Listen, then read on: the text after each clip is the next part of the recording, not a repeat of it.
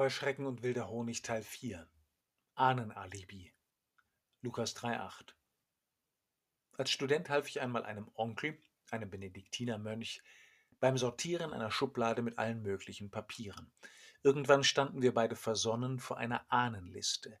Sie reichte von der heiligen Hedwig von Schlesien, gestorben 1243, bis zu seinen Eltern und meinen Großeltern. 23 Generationen.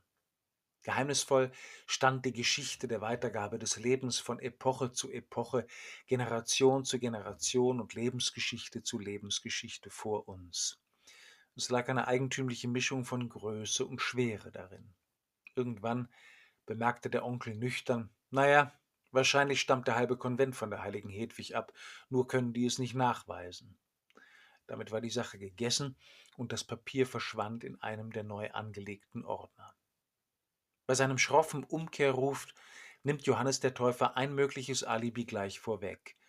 Bringt Früchte hervor, die eure Umkehr zeigen, und fangt nicht an, bei euch zu sagen, wir haben Abraham zum Vater. Denn ich sage euch, Gott kann aus diesen Steinen dem Abraham Kinder erwecken. Fangt gar nicht erst damit an. Eure Vorfahren, eure Familiengeschichte, eure Herkunft sind keine Ausrede. Es geht um euch selbst. Ihr selbst seid es, deren Umkehr fruchtbar werden soll. Es gibt zwei Weisen, wie unsere Ahnen zum Alibi werden können. Entweder weil wir uns ihre Verdienste zugute halten oder indem wir uns mit ihrer Schuld entschuldigen. Es ist richtig, dass von unseren Vorfahren beides auf uns kommt. Zum einen eine bestimmte Tradition und Kultur, eine Haltung zu Gott und den Menschen, zum anderen die Prägung von dem, was unsere Vorfahren erlitten oder verbrochen haben. Nach beidem sollen wir fragen, beidem müssen wir uns stellen. Beides haben wir erst einmal anzunehmen. Für das eine gilt es zu danken, es sich anzueignen und weiterzuentwickeln, und angesichts des anderen ist um Lösung, Heilung und Vergebung zu bitten.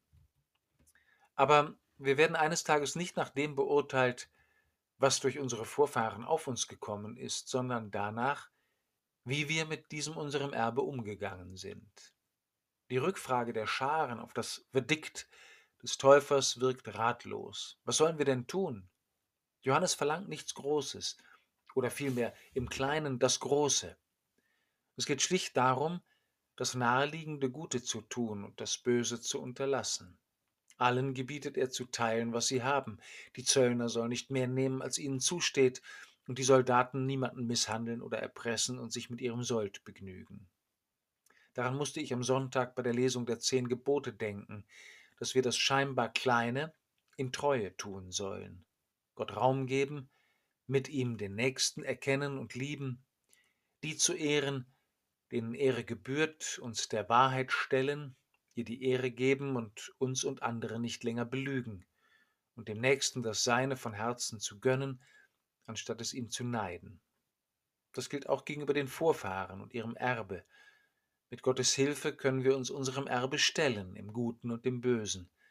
Die Vorfahren dürfen wir dem Erbarmen Gottes anvertrauen. Für unser eigenes Leben sollen wir Rechenschaft geben. Die Frucht, die daraus erwächst, wird groß sein.